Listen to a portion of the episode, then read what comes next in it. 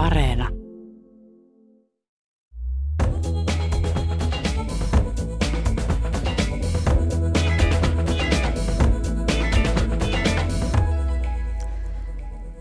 Elämme koirabuumin keskellä. Mutta mikä tekee koiran ja ihmisen suhteesta niin erityisen? Kirjailija ja biologi Tiina Raivaaran uusi teos Minä, koira ja ihmiskunta, lajien välisen yhteiselon historia, käsittelee ihmisen ja koiran suhdetta monesta näkökulmasta ja niistä me puhumme tänään. Tervetuloa Kulttuuri Ykkösen Tiina Raivaara. Kiitos. Minä olen Tuula Viitaniemi.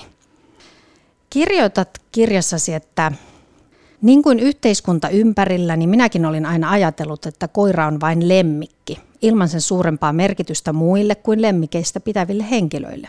En olisi voinut olla enempää väärässä. Jos voit Tiina Raivara tähän alkuun tiivistää, että mikä tuo sinun iso väärinymmärryksesi oli? No, me puhutaan koirasta jotenkin sillä niin kuin, että se on söpö ja semmoinen nimenomaan tällainen niin kuin lemmikki, semmoinen, joka on osa meidän arkea, mutta hyvin vähäpätöinen ja merkityksetön osa, että se on vaan sellainen niin kuin hupi meidän elämässä.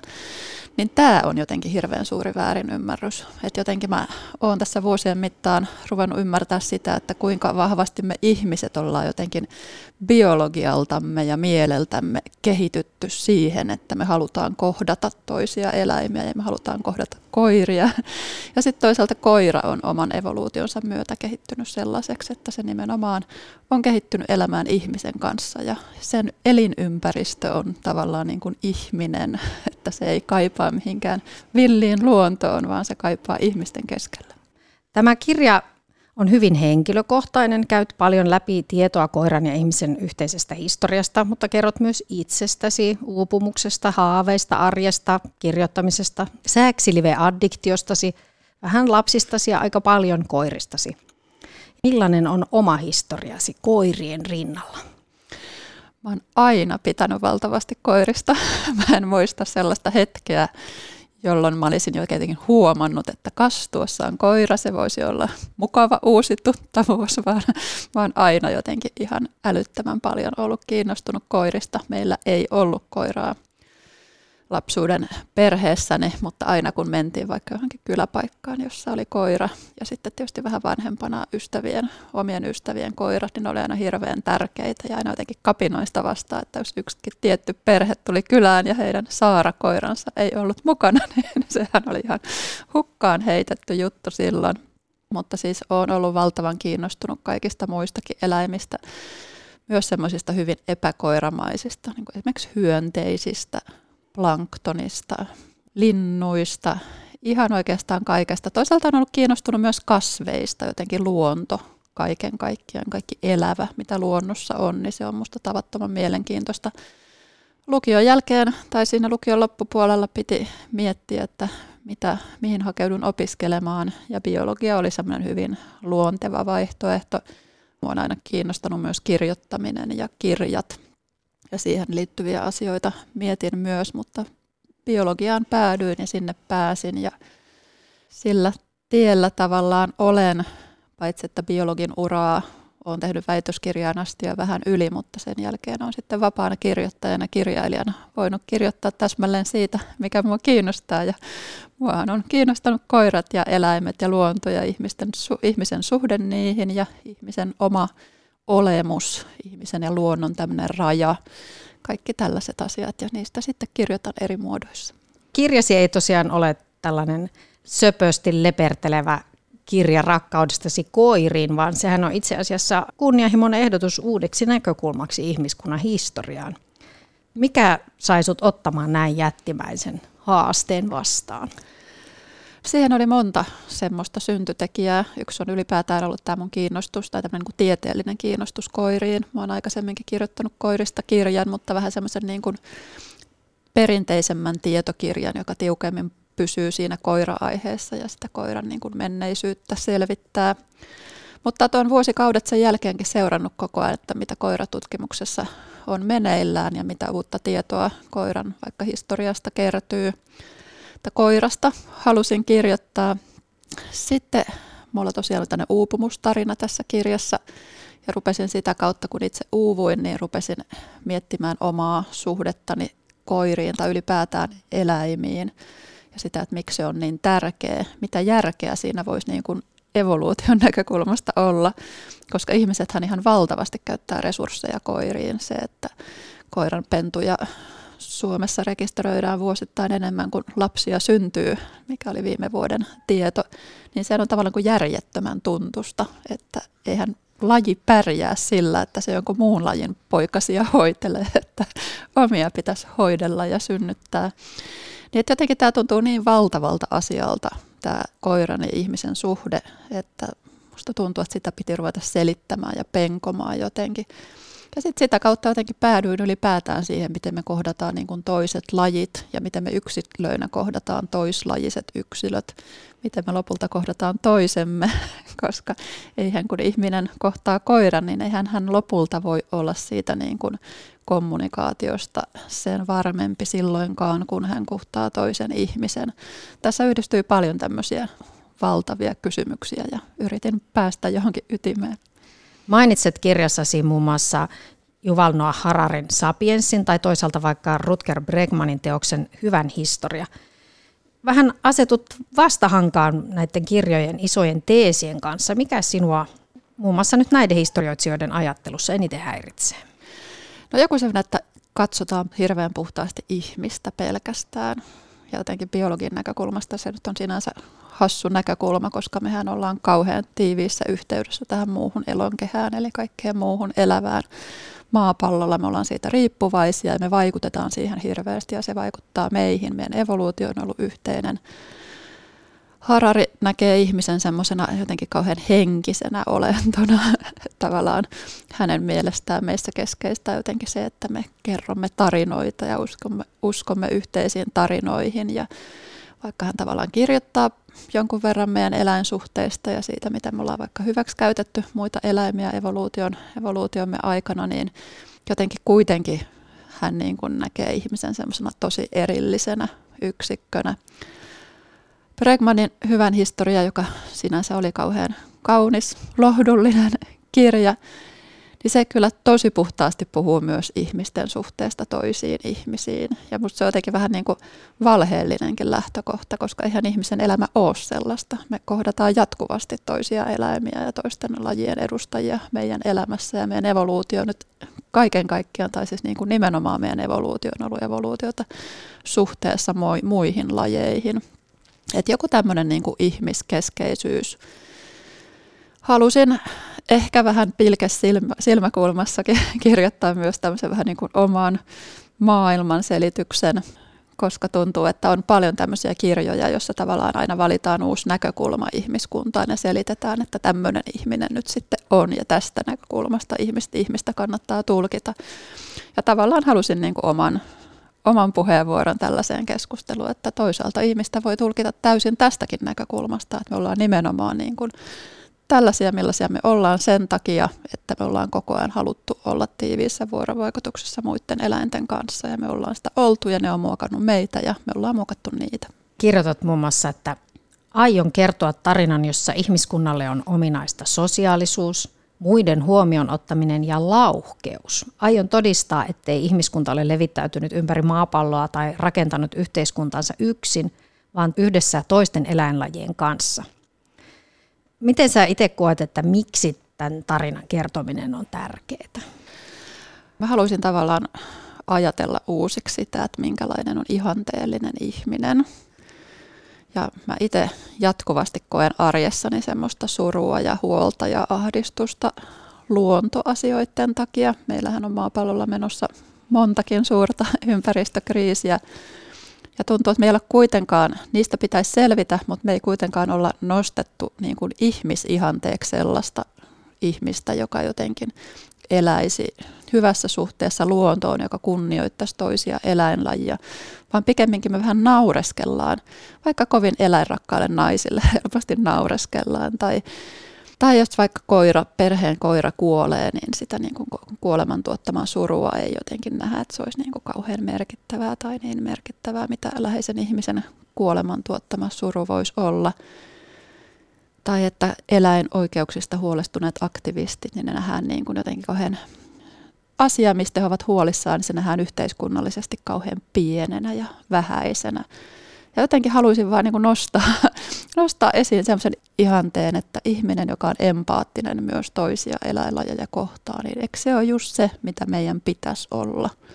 Ja just sen pitäisi olla niin kuin arvostettua, että jos meitä itkettää eläimen kohtalo, niin eikö se ole hienoa, eikö sellainen ihminen ole niin kuin se ihminen, mikä meidän pitäisikin olla. Ja tavallaan kirjassa yritän kirjoittaa sitä auki, että tavallaan tämmöiset niin kuin se, että me tunnetaan vaikka empatiaa just kärsivää eläintä kohtaan, niin se on ominaisuus, joka meille on oikeasti syntynyt evoluution aikana.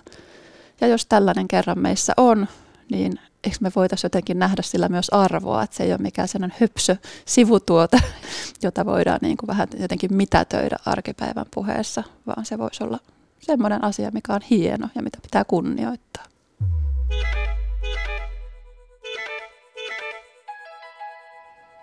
Koirat kiinnostavat laajalti ja niistä julkaistaan ja kirjoitetaan paljon kirjoja ja tehdään televisio-ohjelmia. Olen tätä lähetystä varten tehnyt muutaman haastattelun etukäteen ajankohtaisten koira-ihmisten kanssa. Kuunnellaan tässä välissä yksi. Vastikään ilmestyi myös kirja nimeltä Miten sudesta tuli koira. Sen on kirjoittanut Tuula Nyström. Hän kertoi minulle kirjoittaneensa kirjan koiran kehityksestä, koska halusi itse ymmärtää paremmin näitä itselleen tärkeitä eläimiä ja siksi, että aihetta käsittelevä tieto tuntui olevan kovin hajallaan.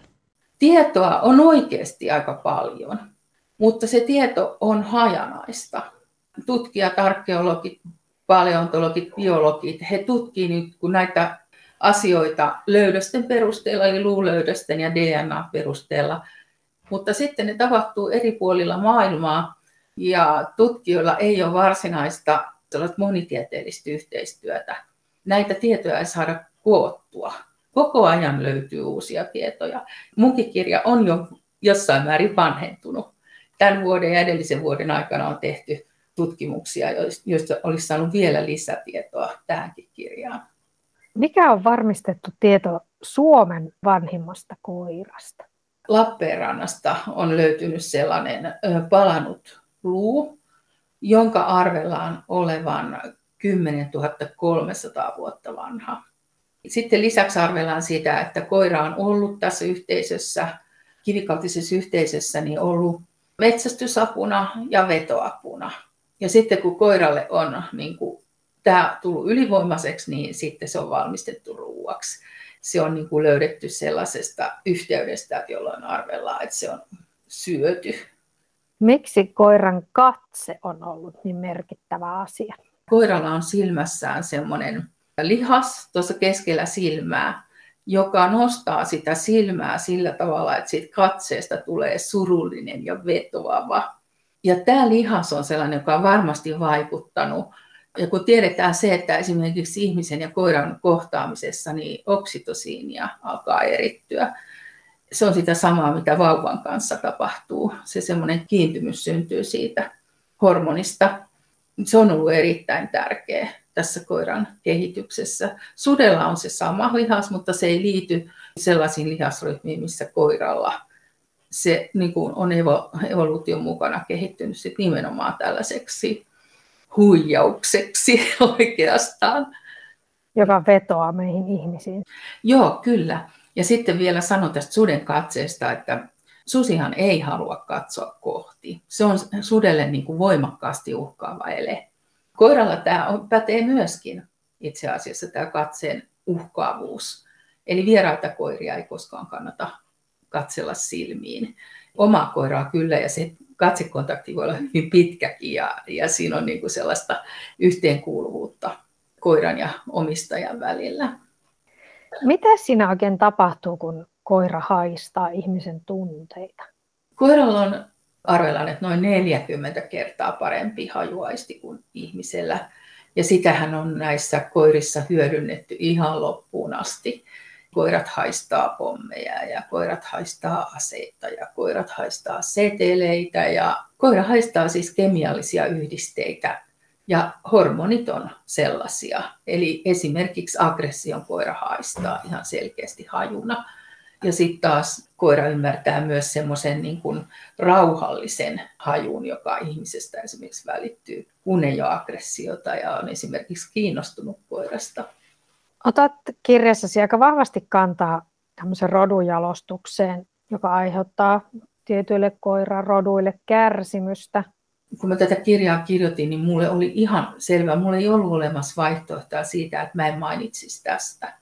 Koska mä kerron, miten suureksi avuksi koira on ollut, miten lähelle se on kehittynyt ihmistä, niin kyllä mun täytyy kertoa siitäkin, että mitä ikävää me ollaan saatu aikaiseksi. Ja samalla mä ajattelen tätä myös koiran pettämisenä, kun meillä on ollut aivan loistava apu. Se, että nyt puhutaan näistä erilaisista ongelmista, esimerkiksi yhteispohjoismaiset rotuohjeet on olemassa ja niissä esimerkiksi linjataan just nämä ominaisuudet, jotka on haitallisia ja näyttelytuomareille ne on esimerkiksi jaettu, niin on tapahtunut jotakin vähän. Ja sitten esimerkiksi ruokavirasto, maa- ja metsätalousministeriö ja luonnonvarakeskus, ne on julkaisseet sellaisen yhteisen mielipiteen siitä, että pitäisi perustaa puolueeton, konsultoiva, eettinen toimikunta näitä koiran jalostusasioita pohdiskelemaan. Oletko siis toiveikas, että tilanne voisi parantua? Mä en osaa sanoa. Musta se on niin kuin aika pelottavaa se, että lähes jokainen koirarotu on sellainen, koska se geenipohja, se puoli, niin se on niin pieni. Siellä rapisee nyt joku. Täällä rapisee mun koiran kynnet, joka Aha. tähän, tähän tota, kuuntelemaan, että mitä mä puhun. On se ristiriitainen asia, että ihmisiä koira yhteinen polku. On, ja sitten kun ajattelee, miten kalliiksi koira tulee, eläinlääkärit on ihan mielettömän kalliita. Et oikeastaan niin kuin ihmiset, joilla ei ole tuloja kunnolla, niin ei, ei voisi pitää eikä saisi ottaa koiria, mikä on aika hirveä ajatus. Koska näitä menee sitten eläinsuojeluyhdistykselle sen takia, että ei ole rahaa esimerkiksi viedä lääkäriin. Sitten se lopetetaan monesti myös sen takia, että ei ole niin kuin varaa hoitaa sitä. Kun ajattelee tätä ihmisen suhdetta ja tätä koiran niin sanottua hyödyllisyyttä, niin onhan se aika mieletön asia. Ja sitten me palkitaan se sillä, että me tehdään siitä sairas. Ajattelin, että voitaisiin tässä kohdassa puhua seuraavaksi vähän susista, mutta ennen kuin puhutaan susista, niin tekeekö Tiina Raivaara mieli kommentoida jotain Tuula Nyströmin edellä sanomaa? viisaita sanoja tästä ihmisen ja koiran nykyisestä suhteesta ja ajattelen tosi paljon samoin, että tavallaan hassu ajatus, mutta se, että ihminen minustakin on vähän niin kuin kiitollisuuden velassa koiralle tai ainakin jossain semmoisessa kunniavelassa, että meillä on niin pitkä ainutlaatuinen suhde ja ollaan tavallaan pidetty huolta toisistamme ja asuttu erilaisissa paikoissa pitkin maapalloa arktisissa oloissa ja vaikka missä, niin jotenkin se, että ei tämä nyt saisi tähän kaatua, että me ei osata huolehtia parhaasta ystävästämme ja jalostetaan se täyteen sairauksia. Mutta ennen kuin oli koiria, oli susia. Ja monet vihaavat näitä koiran kantaisiä, mutta sinä näet suden ja ihmisen jotenkin aika samantapaisina eläinlajeina. Kerrotko, mikä ihmistä ja sutta yhdistää? hirvittävän moni asia. Ehkä ensimmäiseksi tulee mieleen tämä tämmöinen elintapa perheenä. Ihminen nyt kuitenkin elää paljolti perheinä, enkä tarkoita mitään semmoista ydinperhettä, vaan tämmöisiä yhteisöjä, että on biologisia sukulaisia, voi olla vanhempia ja lapsia tai iäkkäämpiä vanhempia tai serkkuihin pidetään yhteyttä ja jonkinlaisissa tämmöisissä pienehköissä yksiköissä toimitaan ja sitä ihan samaa tekee susikin. Susihan elää tämmöisinä perhelaumoina tai eläisi, jos saisi. Että yleensä siinä on lisääntyvät vanhemmat ja niiden jälkeläisiä, sen vuotisia jälkeläisiä ja sitten vähän vanhempia jälkeläisiä, jotka sitten vähitellen muuttaa pois ja perustelee omia laumojaan. Sudet on uskollisia toisilleen, pitää toisistaan huolta ja jotenkin pelkästään tämä musta riittää jo tekemään meistä tosi samankaltaisia. Mutta myös se, että susihan tekee paljon yhteistyötä just niiden lajikumppaniensa kanssa, että kun ovat vaikka metsästysretkellä, niin siinä susien täytyy tietää, että mitä ne toiset sudet aikoo. Ne katselee paljon toistensa eleitä ja aikomuksia ihminen on myös tänne paljon silmien käyttävä ja kun me tehdään yhteistyötä, itse, itse pelaan salibändiä, niin siinähän on tavallaan sama idea, että mä katselen, että mitä ne mun joukkoetoverit aikoo tehdä ja ennakoin sitä ja pelaan siinä sitten mukana parhaani mukaan. Susi ja ihminen on pitkän matkan juoksijoita molemmat. Niillä on ihminen nyt toki nykyään metsästää ties vaikka millä, mutta joskus 30 000 vuotta sitten, 10 000 vuotta sitten tai vielä kauemmin jo ennen nykyihmistä, niin ihminen metsästi juoksemalla saaliin kumoon. Ihminen ja susi jaksaa juosta kauan semmoista tasasta hitaahkoa vauhtia. Ja sitten taas muu eläinkunta on pitkälti semmoista sprinteriä, että ne jaksaa vähän aikaa kovaa, mutta sitten elimistö ei enää kestä sitä kuumenemista. Sitten mua toisaalta kiehtoo ihmisessä se, paleontologi Mikael Fortelius on alun perin sanonut, että ihminen on eläinkunnan paras heittäjä. Että ihminen on tosi, osaa heittää tarkkaa ja kovaa, taitavasti erilaisia esineitä. Sitä on metsästyskulttuureissa muinaisissa käytettykin hyväksi. Ja jotenkin se, että susi ja koira osaa noutaa ja ihminen on kaikkein paras heittäjä, niin minusta siinä on joku semmoinen ihana yhtymäkohta, mistä mä ajattelen, että ehkäpä ihmisen ja koiran suhde on vaikka jostain tällaisesta alkanut, tai se ihmisen suhde siihen, kuinka hän on tajunnut, että, että näistä suden järkeläisistä voi olla tosi monenlaista hyötyä. Sudet tosiaan kuumentaa tunteita. Nyt viimeksi oli tämä Kuhmon metsissä Suomen ja Venäjän raja molemmin puoli elävän Saunajärven lauman kahdeksan suden kaatoluvista ja niiden perumisesta kiihkeä keskustelua. Millaisia mietteitä se sinussa herätti? Enimmäkseen kauhean surullisia. Mä suhtaudun tosi tunteella tähän susiasiaan, että en tiedä onko kauhean hyvä analyyttinen keskustelija siihen ollenkaan. Just vähän lapsellinen ajatus ehkä, että sudesta syntyi koira. Miksi me ei voida kunnioittaa koiran esivanhempia sillä tavalla, että annettaisiin suden elää susimaista elämää tässä meidän laajassa maassa, jossa tilaa kyllä riittää. Pidän kauhean semmoisena jotenkin kaksinaismoralistisina monia susiin liittyviä ajatuksia vaikkapa siitä, että sudet tappaa jonkin verran metsästyskoiria, mutta paljon enemmän metsästyskoiria kuolee vaikka autojen alle tai niitä ihan ihminen lopettaa, koska ne eivät olekaan taitavia metsästyskoirina. Vuosittain iso määrä koiria menettää henkensä ihan tällä tavalla, että sudet on siinä kuitenkin pienehkö tekijä.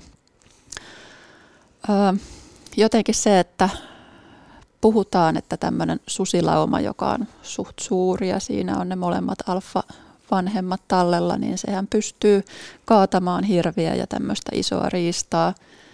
Sen sijaan, jos susi joutuu yksin liikkumaan, niin sitten se helposti turvautuu vaikka kotieläimiin, yksin liikkuviin koiriin, tämän tyyppisiin. Mutta nimenomaan metsästämällähän näitä laumoja hajotetaan ja sen seurauksena syntyy tämmöisiä niin kutsuttuja pihasusia, jotka sitten käyttäytyy epätoivotusti. Eli minusta tässä on hirveän paljon tämmöistä niin kuin epäloogisuutta siinä, miten me toimitaan, että valitetaan jostain asiasta, mutta sitten omalla käytöksellä me tuotetaan nimenomaan sitä suden käytöstä lisää, mitä ei haluta. Monisyinen asia. Ymmärrän tietysti kuinka pahalta ihmisistä tuntuu vaikka koiran menettäminen, mutta mun mielestä se, että koira päästetään yksin metsään metsästämään ja itse sitten katsotaan lähettimen näytöltä, että missä se koira meneekään, niin musta pitäisi myös ajatella, että luonto on aina vaarallinen. Se on vaarallinen meille ihmisille ja meidän lemmikeille ja meidän lapsille ja meidän autoille ja meidän kaikelle omaisuudelle, että aina on riskiä. Mutta kaiken kaikkiaan tämä on musta jotenkin sellainen asia, että tai mulle sellainen asia, että mulla liittyy tähän tosi paljon tunteita ja musta tuntuu tosi pahalta susiyksilöiden ja susilaumojen kohtalo ja nimenomaan kun ajattelen niitä tämmöisinä perheinä, joista ajattelen, että voivat oikeasti tuntea surua ja voivat tuntea pelkoa ja paniikkia vaikka näissä metsästystapahtumissa, niin ei tunnu hyvältä.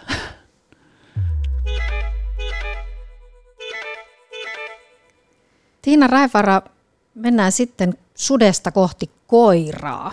Mitä tarkoittaa domestikaatio? Miten se eroaa kesyttämisestä? Kesyttäminen on hieno suomenkielinen sana, mutta se ei ihan tarpeeksi tarkkaan kuvaa sitä ilmiötä, missä kirjassa puhun.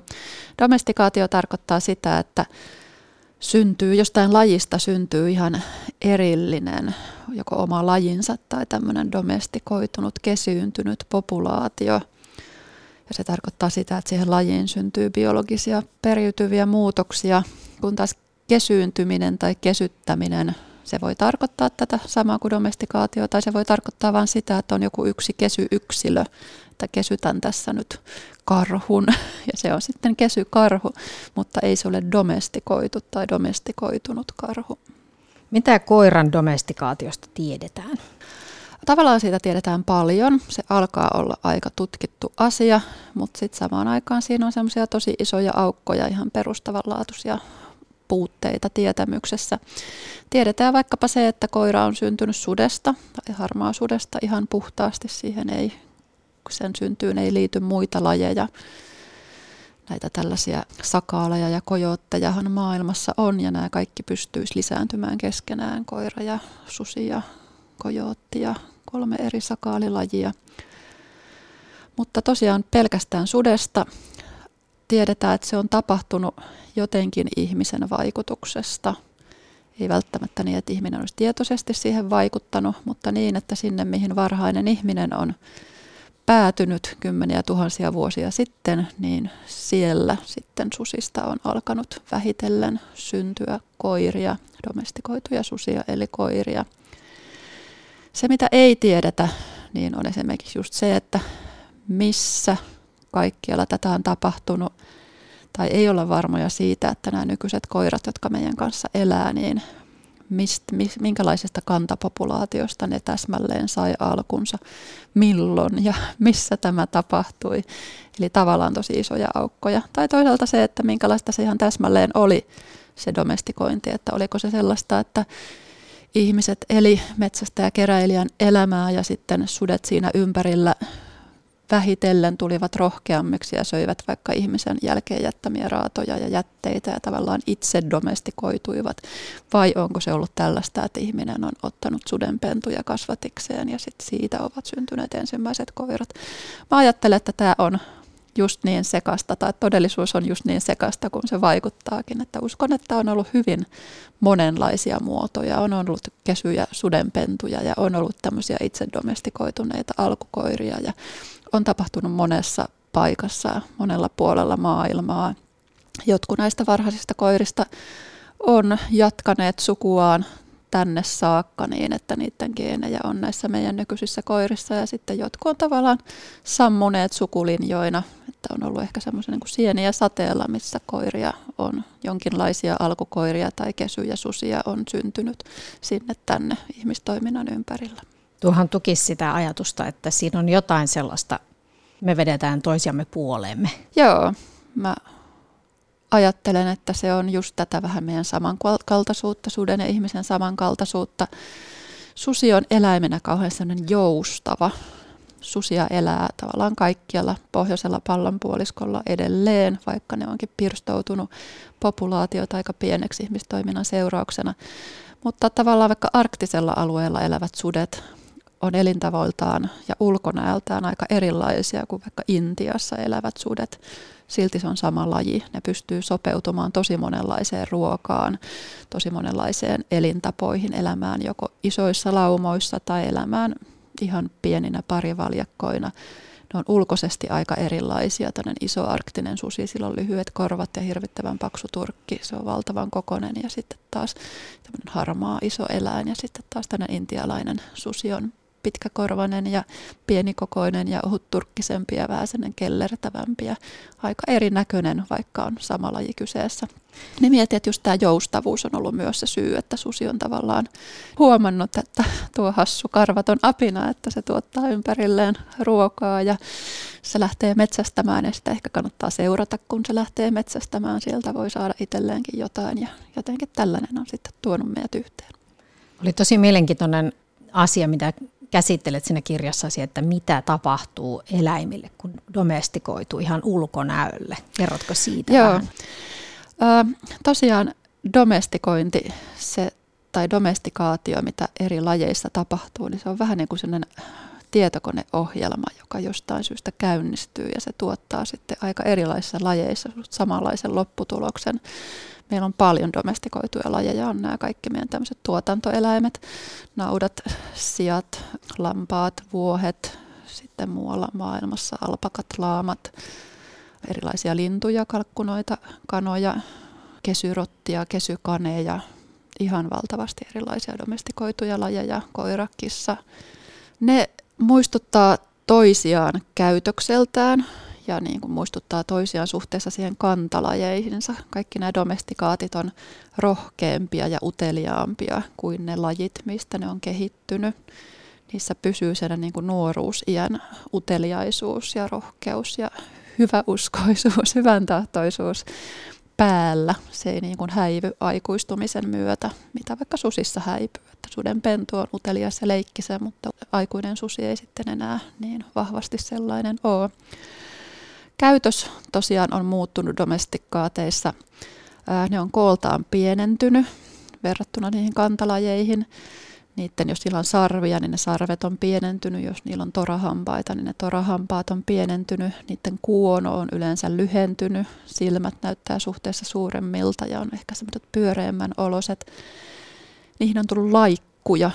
Kauhean moni on alkuperäisesti semmoinen riista ruskea, mutta niihin onkin syntynyt valkoisia laikkuja. Se on hyvin tämmöinen niin kuin säännönmukainen muutos kaikissa domestikaateissa, vaikka ne aika kaukana toisistaan evoluution pusikossa, että vaikka sika ja lammas ei nyt kuitenkaan ihan lähilajeja ole, tai kani ja koira on aika kaukana toisistaan, ja silti niihin on ilmestynyt niitä valkoisia laikkuja. Tämä yhteys on pitkään tajuttu. Darwin jo esimerkiksi ihmetteli ja kirjoitti tästä aiheesta, että nämä domestikoidut lajit on kauhean samankaltaisia tai nämä syntyneet muutokset on samankaltaisia. Siinä on vuosikymmenien varrella ehdotettu erilaisia syitä, mikä hormonaalinen muutos siellä voi olla takana. Muutama vuosi sitten, nyt en muista tutkijoiden nimiä, mutta tällainen hermostopiena-hypoteesi saatiin aikaan. Hermostopiena on rakenne, joka selkärankasilla syntyy, kun ne alkaa alkiona kehittyä munasolusta ja siittiöistä. Tavallaan se on ensin yksi solumassa ja sitten sinne syntyy sellainen putkimainen rakenne, josta sitten alkaa erilaistua esimerkiksi keskushermoston solut ja tätä tämmöistä varhaista rakennetta alkiossa kutsutaan hermostopienaksi. Ja jotenkin nämä domestikoitujen eläinten muutokset, ne kohdistuu just tähän semmoisiin geeneihin, jotka ohjaa tämän hermostopienan rakentumista siellä alkiossa. Ja nämä aikuiset tai nämä syntyvät kokonaisiksi yksilöiksi kehittyvät domestikoidut eläimet, ja niissä on vähän vähemmän näitä hermostopienan soluja kuin tämmöisissä villilajien yksyntyvissä yksilöissä. Ja nimenomaan nämä hermostopienan muutokset aiheuttaa sitten nämä kaikki tällaiset muutokset, mitä domestikoiduissa eläimissä näkyy. Niillä on vähemmän tämmöisiä pigmenttiä aiheuttavia soluja, jonka takia on niitä valkoisia läikkiä. Niillä on vähemmän tämmöisiä rustorakenteita, minkä takia on sitten vaikka luppakorvat tai kippurahännät tai just on pienemmät hampaat tai sarvet tai lyhyempi kuono. Ne vaikuttaa keskushermostoon, joka vaikuttaa sitten just tähän, että käytös pysyy tämmöisenä uteliaana ja rohkeana. Tämä on jotenkin muista valtavan hieno asia hieno asia siinä, että miten ihmeellisiä asioita luonto ja evoluutio tuottaa. Ja tähän liittyy se, että ihminen itsekin on domestikaatti, että me ollaan myös evoluutiomme myötä kehitytty lempeiksi ja lauhkeiksi ja lyhytkuonoisiksi. ja meissä on myös korostunut sen lapsenomainen uteliaisuus ja lauhkeus ja kiltteys. Tähän on yksi sun kirjan näitä pääteesejä, joita vähän eri tavoilla perustelet.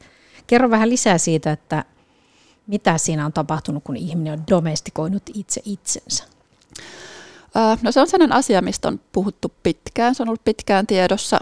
Siitä on puhuttu sillä tasolla, että jos tavallaan katsoo ihmisen evoluutiota varhaisista ihmislajeista tähän nykyiseen homo sapiensiin, niin siinä on tapahtunut domestikaatiota. Jotkut varhaisemmat apina-ihmislajit esimerkiksi, niillähän on semmoista kuonomaisuutta kasvoissa tai noin niin kuin kulmaluut on paljon jykevämmät ja hampaat paljon suuremmat mitä meillä.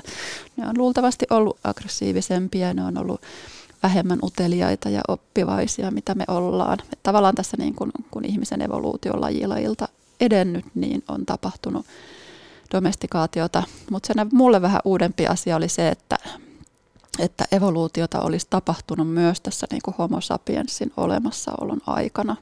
Me ollaan lajina oltu parisataa tuhatta vuotta olemassa.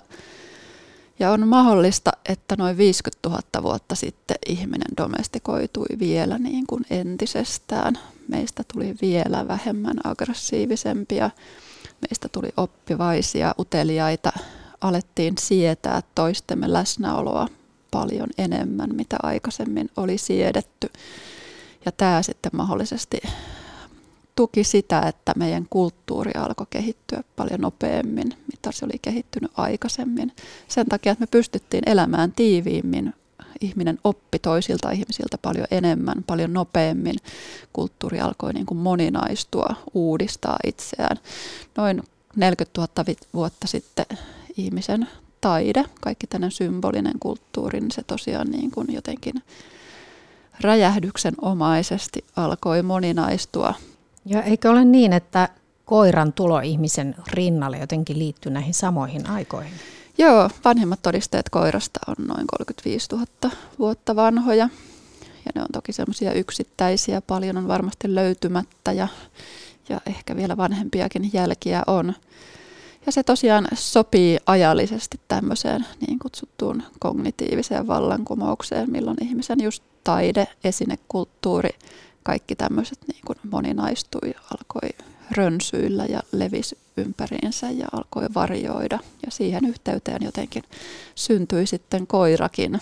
Ja se on ehkä jotenkin liittyy just tähän ihmisen tällaiseen toisaalta ehkä siihen lempeyteen ja lauhkeuteen ja toisten kanssa olemisen helpottumiseen ja kiinnostukseen toisista ihmisistä, mutta myös tämmöiseen niin kulttuuriseen muuttumiseen, että jos joku ihmisryhmä ikään kuin löysi koirat itselleen ja se, siitä oli hyötyä koiran kanssa elämisestä, elämisestä niin se ehkä tämmöisenä niin kulttuurisena innovaationa alkoi sitten levitä muuallekin ihmiskuntaan.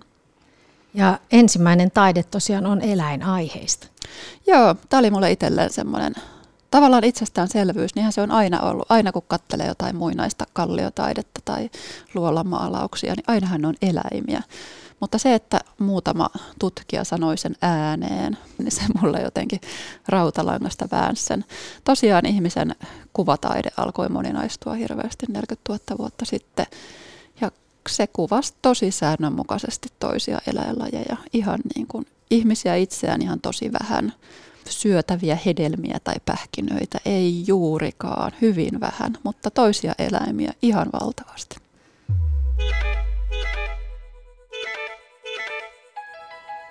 Kuuntelet Kulttuuri Ykköstä, jossa tänään on aiheena koirien ja ihmisten yhteinen historia ja nykypäivä. Vieraana studiossa on biologia kirjailija Tiina Raivara, jonka tuore teos on nimeltään Minä, koira ja ihmiskunta.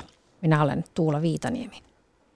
Yle Tiede toteutti vuodenvaihteen ympärillä pari kuukautta kestäneen Pentuliven, jossa seurattiin reaaliaikaisesti Labradorin noutoja Akan synnytystä ja pentujen elämää luovutusikään saakka. Siitä tuli aivan valtavan suosittu. Soitin Pentuliven keksineelle toimittaja Pirjo Koskiselle sinä päivänä, kun homma päättyi ja kysyin, että mitä hän arvelee Pentuliven hurjan suosion syyksi. Kyllä tietenkin tämä aika ankea aika, niin kyllähän me tarvitaan semmoisia ihania hyvän mielen tuojia. Kun koiran pentuja katsoo, niin on kyllä tosi vaikea olla niin, että se ilo tai semmoinen elämisen riemu ei sieltä tarttuisi itseensä.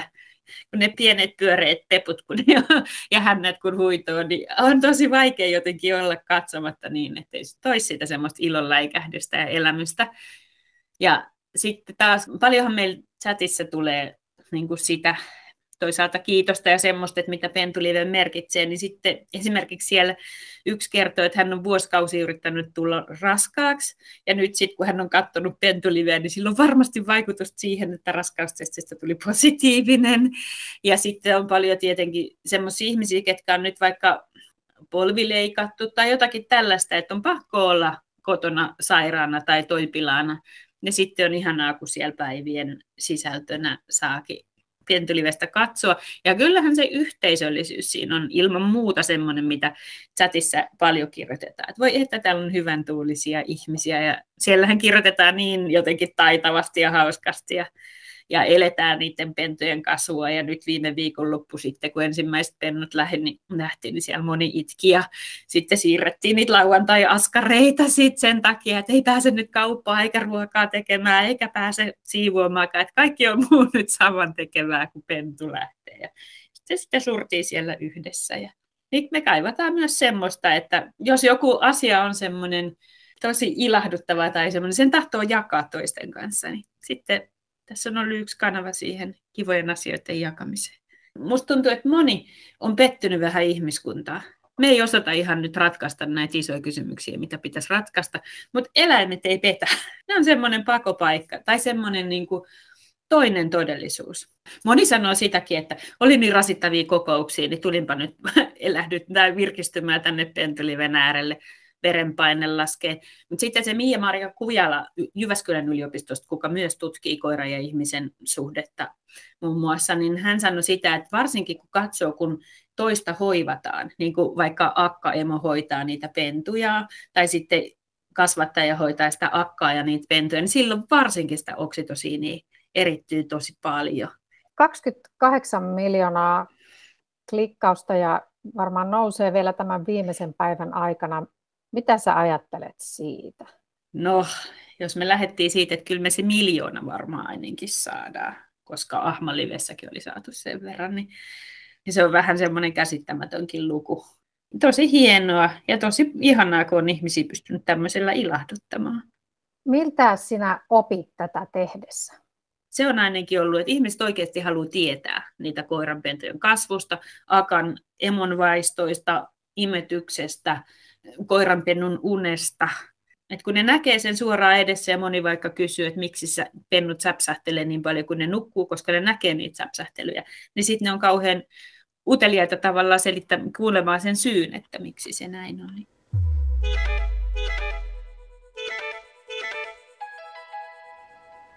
Otetaan tähän heti perään vielä toinen ennakkoon tekemäni haastattelu. Katriina Tiira on koiratestaaja roolissa Yle Tieteen tammikuussa alkaneessa sarjassa nimeltä Ymmärrä koiraasi. Tiira on kehittänyt monia testejä, joilla hän tutkii koirien käyttäytymistä. Ja soitin Katriina Tiiralle, joka on omistanut ison osan elämästään koirien tutkimiseen ja kysyin ensimmäiseksi, että kuinka hyvin hän itse ymmärtää koiria. Tällä hetkellä mä ymmärrän kyllä paljon paremmin kuin vielä kuusi vuotta sitten, ennen kuin mä näitä testejä aloin tekemään. Et että ehkä näiden testien kautta mun näkemys koirasta on jollain lailla mullistunut. Kerro joku mullistus. Isoin mullistus varmaan on ollut se tieteessäkin aika paljon niin kuin keskustelua herättänyt, että voiko, voiko eläimillä olla tunnollisuuspersoonallisuuspiirrettä ja voisiko koiralla olla sellaista. Ja edelleenkin siitä ei ole mitään suuria tieteellisiä todisteita olemassa, ja varmasti jos sä kysyt suurimmalta osalta tutkijoilta, niin he sanovat, että ei. Ja näin mäkin olisin sanonut seitsemän vuotta sitten. Mutta tavallaan mä näen aika monella koiralla sitä, että ensinnäkin koira ymmärtää selkeästi, että nyt on vaikea tehtävä, niin vaikea tehtävä, että mä en ehkä ymmärrä enkä varmasti tiedä sitä oikeaa ratkaisua. Ja ilman, että uhkana on mitään rankaisua tai edes palkkion poistamista, niin koira epäröi eikä välttämättä halua ratkaista ollenkaan. Ja osa koirista, ei tietenkään kaikki. Osa koirista ihan sama, tuntuu, että on ihan sama, että, että meneekö se nyt oikein vai väärin, kunhan nyt menen sinne ja katsotaan, mitä tapahtuu. Mutta osalla koirista selkeästi näkyy semmoista suunnatonta herkkyyttä siihen, että teenkö mä oikein, ratkaisenko mä tämän oikein. Ja ja sanoisin, että se näkyy ehkä semmoisilla herkillä ja voimakkaasti yhteistyöhaluisilla koirilla. Tätä yhteistyöhalukkuus koiralla on semmoinen ominaisuus, mitä ollaan jalostettu varmasti vuosituhansia, ja työkoirilla, osalla työkoirista se näkyy valtavan voimakkaana, ja, ja ei tietenkään kaikilla, että meillä on hyvin eri ominaisuuksien perusteella jalostettuja koirarotuja. Ja nyky, nykypäivänä tietysti ikävä kyllä melkein ulkonäköpainotteisesti jalostetaan, mikä tietysti mun mielestä on vähän huono juttu. Mitä sinä itse tutkijana ja koiratestaajana Mikä se on se moottori, mikä sua vie? Kyllä täytyy sanoa, että mua kiinnostaa saada tietoon enemmän koirasta. Koska siis niin hämmentävää kuin se onkin, koira on meidän yleisin kotieläin ja se on vanhin kesytetyin kotieläin, mutta silti meidän perustutkimus koirasta on aivan naurettavan vähäistä. Ja tutkimuksen rahoituksesta se tietysti johtuu, eli vaikka aina koiratutkimusuutiset ylittää helposti uutiskynnyksen, niin kuin vaikkapa ihan Iltalehdessä tai Iltasanomissa. Ihmiset mielellään lukee niitä, mutta rahoittajat eivät kauheasti arvosta sitä, vaikka koira elää niin monessa perheessä hyvin lähellä ja on osa perhettä, niin mä oon aina hämmentynyt siitä, että ei sitten kuitenkaan arvosteta kunnollista tieteellistä tietoa esimerkiksi koiran käyttäytymisestä, että vaikkapa niinkin yksinkertainen asia, että miten rodut eroaa käyttäytymiseltään, niin siitä on vasta aika vähän kattavaa tutkimusta, että miten ne oikeasti eroaa käyttäytymiseltään. Et kaikki rotumääritelmät esimerkiksi, ne pohjautuu hyvin pitkälti siihen, että mitä se rodun kehittäjät nyt on sitten pohtineet siitä rodusta. Ja sielläkin esimerkiksi aina lukee, että no, ne on hyvin älykkäitä. Ja nehän pohjautuu vain siihen, että kun mä oon tätä rotua kasvattanut 20 vuotta, niin mun mielestä se on kauhean älykäs. Ja, ja, ja tota, mihinkään muuhun ne lauseet ei siellä. Että oikein semmoista faktatietoa sitä, että minkälaisia ne rodut tällä hetkellä on, niin on aika vähän. Millaisia ajatuksia tämmöisen koirabuumin keskellä eläminen sinussa herättää? Mä toivon tietysti, että ihmisillä on myös sitä kautta, kun on enemmän niin kuin aikaa olla siellä kotona, niin on aikaa ollut myös ottaa selville asioista. Ja ainakin yksi tutkimus maailmalta, kun maailmalla on ihan samanlainen koirapuupi, me ei olla Suomessa yksinään sen kanssa, niin, niin näytti siltä, että nyt korona-aikaan ihmiset olivat jopa tehneet enemmän sitä valmistavaa tutkimustyötä, vaikka sitten ei nyt välttämättä pääse kasvattajan luo sinne sisälle katsomaan niitä pentuja useampaan kertaan, mutta että toivon, että samankaltaista tutkimustyötä ihmiset olisivat sitten ehtineet tehdä. Ja sitten myöskin toivon, että sitten kun ja jos tämä elämä tästä normaaliin palaa, niin aikaa riittää vielä sinne koiralle. Mutta, mutta toki, jos mä ihan realisti on, niin varmasti tulee olemaan uutta kotia etsiviä koiria jonkun verran. Ja varmaan tulee myös lisää kysyntää eläinten kouluttajapalveluille, eli koira, ongelmakoira kouluttajille varmaan tulee lisää asiakkaita. Tiina Raivara, tekeekö mieli kommentoida jotain koiratestaa ja Katriina Tiiran tai Pentuliven toimittaja Pirjo Koskisen haastatteluita? Paljon ajatuksia tietysti heräs. Nostasin vielä esille tämän, mitä hän puhui koiratutkimuksen vähyydestä. Se oli myös tosi tärkeä asia biologisessa ja kaikessa muussakin tämän tyyppisessä tutkimuksessa, niin kotieläimiä on aina jotenkin, niin kuin, niitä ei ole arvostettu. Että on haluttu tutkia villiä luontoa ja sitten lääketieteen ja vaikka psykologian puolella tietysti ihmistä itseään. Mutta jotenkin kotieläin on ollut tutkimusaiheena kauhean hankala. ehkä 15 vuoden ajan on, se asia on parantunut. Koiratietouskin, sitä on tullut valtavasti lisää koiratutkimusta, just koiran alkuperästä, koiran kognitiivisista taidoista, tämän tyyppisistä asioista. Me olemme tässä puhuneet siitä, että miten ihminen on vaikuttanut siihen koiraan, mutta miten sinä ajattelet sen, että miten koira on vaikuttanut ihmiseen? No on olemassa sellaisia kaikkia hurjia spekulaatioita, mihin joskus on törmännyt, että miten koira, koiran läsnäolo, se, että me ollaan ulkostettu meidän hajuaisti koiralle, niin se olisi vaikka mahdollistanut ihmisen puheen kehityksen. että jotenkin meidän nielu ja nenäontelo olisi voinut sen niin kuin vähäisen hajuaistin vuoksi sitten kehittää rakenteita, jotka mahdollistaa tällaisen puheen, mutta nämä on jäänyt hyvin tämmöiseksi niin kuin spekulaatioiksi kaiken spekulaation keskelle. Enemmän ajattelen, että koira tosiaan, kun se on ensimmäinen tämmöinen meidän seuralaiseläin, niin se jotenkin vahvisti niitä piirteitä, mitä meissä oli jo aikaisemmin, että oltiin kiinnostuttu muista eläimistä, oltiin kiinnostuttu kommunikoimaan niiden kanssa. Ja se, että lähdettiin noin 30 000 vuotta sitten elämään koiran kanssa, niin se vahvisti tätä. Ja meistä on tullut entistä niin kuin enemmän sellaisia, että haluan halutaan olla toisten eläinten kanssa ja ollaan kiinnostuneita niiden mielenliikkeistä ja samaistutaan niihin ja inhimillistetään niitä. Sitten toisaalta tässä nykyhetkessä ajattelen, että koira on joku sellainen portti, viesti ja muistutus siitä, että me ei olla täällä yksin, että täällä ei tosiaan elä vaan ihmiset keskenään täällä maapallolla, vaan täällä elää hirvittävä määrä muita eliölajeja ja muita eläinlajeja. Ja se, että koira on päivittäin meidän elämässä läsnä, niin se jotenkin muistuttaa tästä asiasta.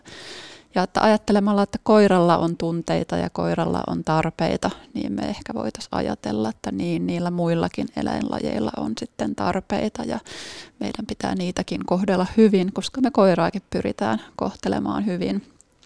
Kirjoitat, että ihmiskunnalla olisi mahdollisuus syvään ja vastavuoroiseen eläinyhteyteen, mutta teemme pahaa. Se ei ole vahinko, olemme valinneet pahuuden. Se on aika vahvasti sanottu. Perustele vähän. Joo, no se liittyy semmoiseen myös semmoisen mun omaan problematiikkaan tämän kirjan kanssa, koska mä näen ja tutkimusten ja muiden kirjoittajien ja tutkijoiden työn kautta näen, että ihmisellä tosiaan on tämmöinen eläinyhteyden tarve, mutta todellisuushan nyt kuitenkin on se, että meillä on valtava määrä kärsiviä tuotantoeläimiä, meillä on turkiseläimiä ja meillä on broilereita, joita massa murskataan päivittäin kuoliaaksi. Ja me jotenkin niin kuin tapetaan koko ajan valtavampia määriä, koska me ollaan teknisesti siinä koko ajan parempia. Niin jotenkin tämä paradoksihan on kovin oleellinen ja sitä on yrittänyt purkaa. Ajattelen, että ihmiskunta on tässä vähitellen kymmenien tuhansien vuosien varrella, niin on tämmöisiä joitain hyppäyksiä, jotka tavallaan on muuttanut meidän yhteiskunnan, meidän elintavat sellaiseksi, että se aina niin kuin mahdollistaa eläinten hyötykäytön entistä julmemmalla tavalla.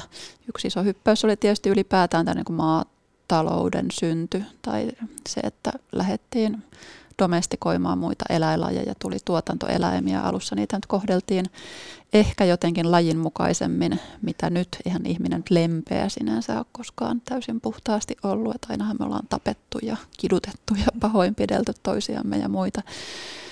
Mutta että jotenkin se nyt oli sysäys, että syntyi tämä tämmöinen kotieläinten ryhmä.